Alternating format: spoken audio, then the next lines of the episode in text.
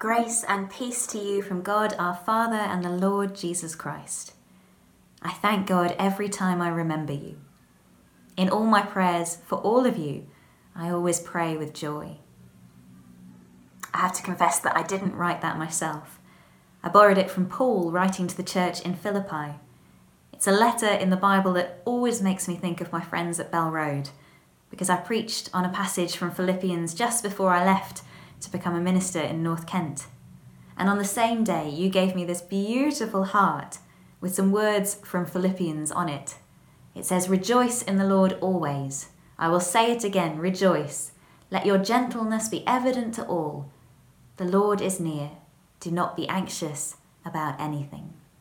And this hangs on the wall of my study here in East Malling in North Kent. I know that some of you will have joined the church since I left almost three years ago, and I thank you for inviting me into your homes via this online service. For those of you who sent me on my way three years ago, it's good to be sharing with you in worship again. And Luke and I want to thank you once again for your love and support and prayers. Things are going well here in North Kent. I've been a minister for almost three years, but it hasn't been quite the start that I was expecting. There's been the small matter of a pandemic thrown into the mix, and the birth of our daughter Rachel, who is now 16 months old and on the way to being a minister herself. She likes to take a piece of bread and hold it above her head and then break it in two. For me, candidating for ministry while I was worshipping at Bell Road seems like a long time ago now. But reading today's lectionary took me right back there, because today's gospel passage is one that lies at the very heart of my sense of call to be an ordained minister. If you have your Bible handy, it's John chapter 21, verses 1 to 19.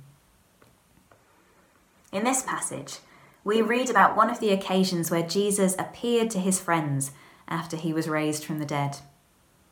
We're told that there were lots of these post resurrection encounters but we only get the details of a small number, which presumably means that the Gospel writers felt that these ones had something important to tell us. In the story that we heard today, some of the disciples had gone out fishing. Some people think that that was probably a very normal thing for them to do, but other people think that it's a sign that perhaps they were not quite sure what to do with themselves. And so they went back to something that was familiar and safe and secure. After all, they'd been fishermen, and then they'd been disciples, and then they'd been outlaws in hiding after Jesus was arrested and killed. And now Jesus had risen from the dead. So it's no wonder that they weren't quite sure who they were supposed to be and what they were supposed to be doing. But despite the fact that some of them were experienced fishermen, they fished all night and caught nothing. It must have been so frustrating for them.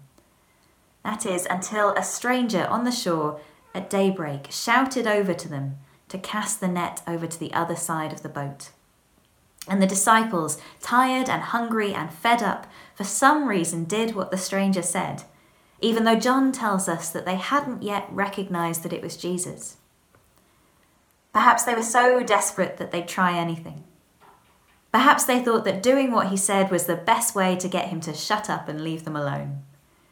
Either way, the nets were immediately filled with fish, so many that the disciples couldn't haul them in. And it was then that they recognized Jesus. And perhaps that's because it felt like a familiar experience. Luke tells us about a miraculous catch of fish right at the start of Jesus' ministry. Again, Peter and the other disciples had been out all night and caught nothing. And again, they did as Jesus told them, and the nets were filled with so many fish that they began to break, and they had to call over other boats to come and help them. And Jesus said to Peter, Now you'll be fishing for people. So perhaps that's the same incident told in two different ways by Luke and by John at different points in their Gospels.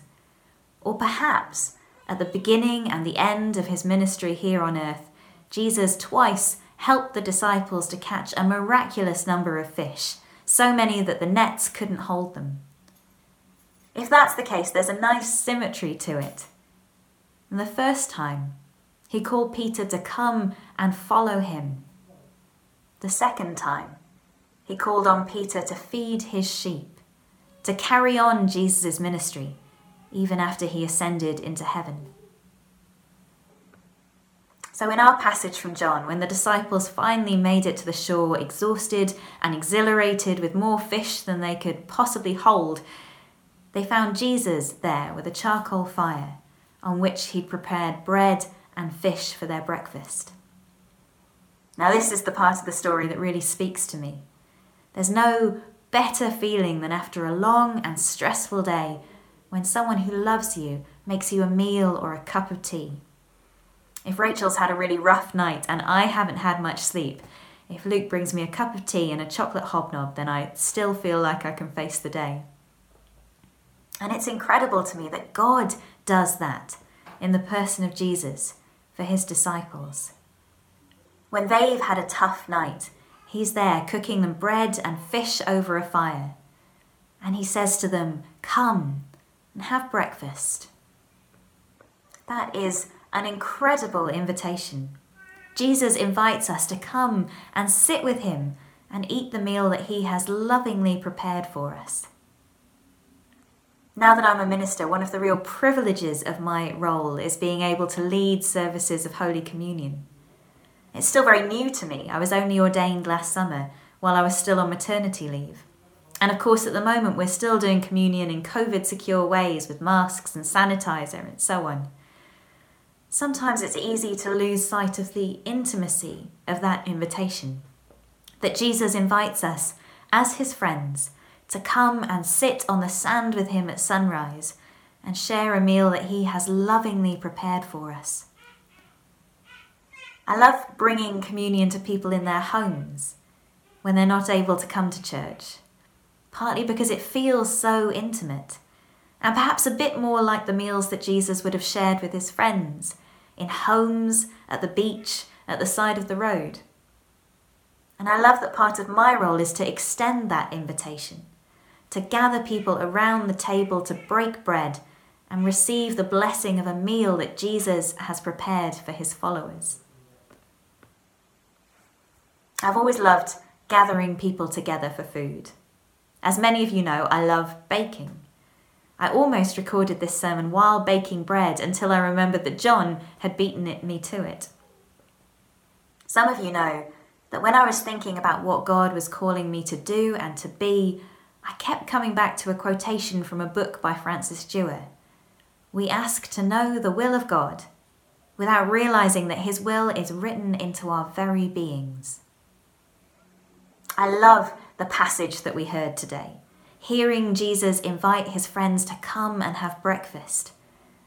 I love baking and gathering people together so that we can share the results. To me, those things that are written into my very being became a sign that God was calling me to invite other people to the table of the Lord's Supper, to share in Holy Communion, in the meal that Jesus prepared for each one of us. A meal where the disciples found comfort and nourishment after a hard and frustrating night out on the lake. A meal where Peter, who just a few days earlier had denied even knowing Jesus, found forgiveness and healing and a fresh start. A meal where the disciples met their risen Lord. And now we are invited to join Jesus at the table, to find comfort and nourishment when life is hard, to receive the assurance that we have been forgiven, and to meet once again with our risen Lord. Next Sunday, the 8th of May, is Vocation Sunday in the Methodist Church. I wonder what God might be calling you to do and to be. Perhaps something within the church, or perhaps, even more importantly, something much broader in your work, in your home, in your community. I wonder which passages of the Bible really speak to you, like Jesus' invitation to come and have breakfast speaks to me. I wonder what that might be telling you about what God has written into your very being. And I wonder what that is telling you about God's will for your life. So may God give us the wisdom to know His will and the courage to say yes. Amen.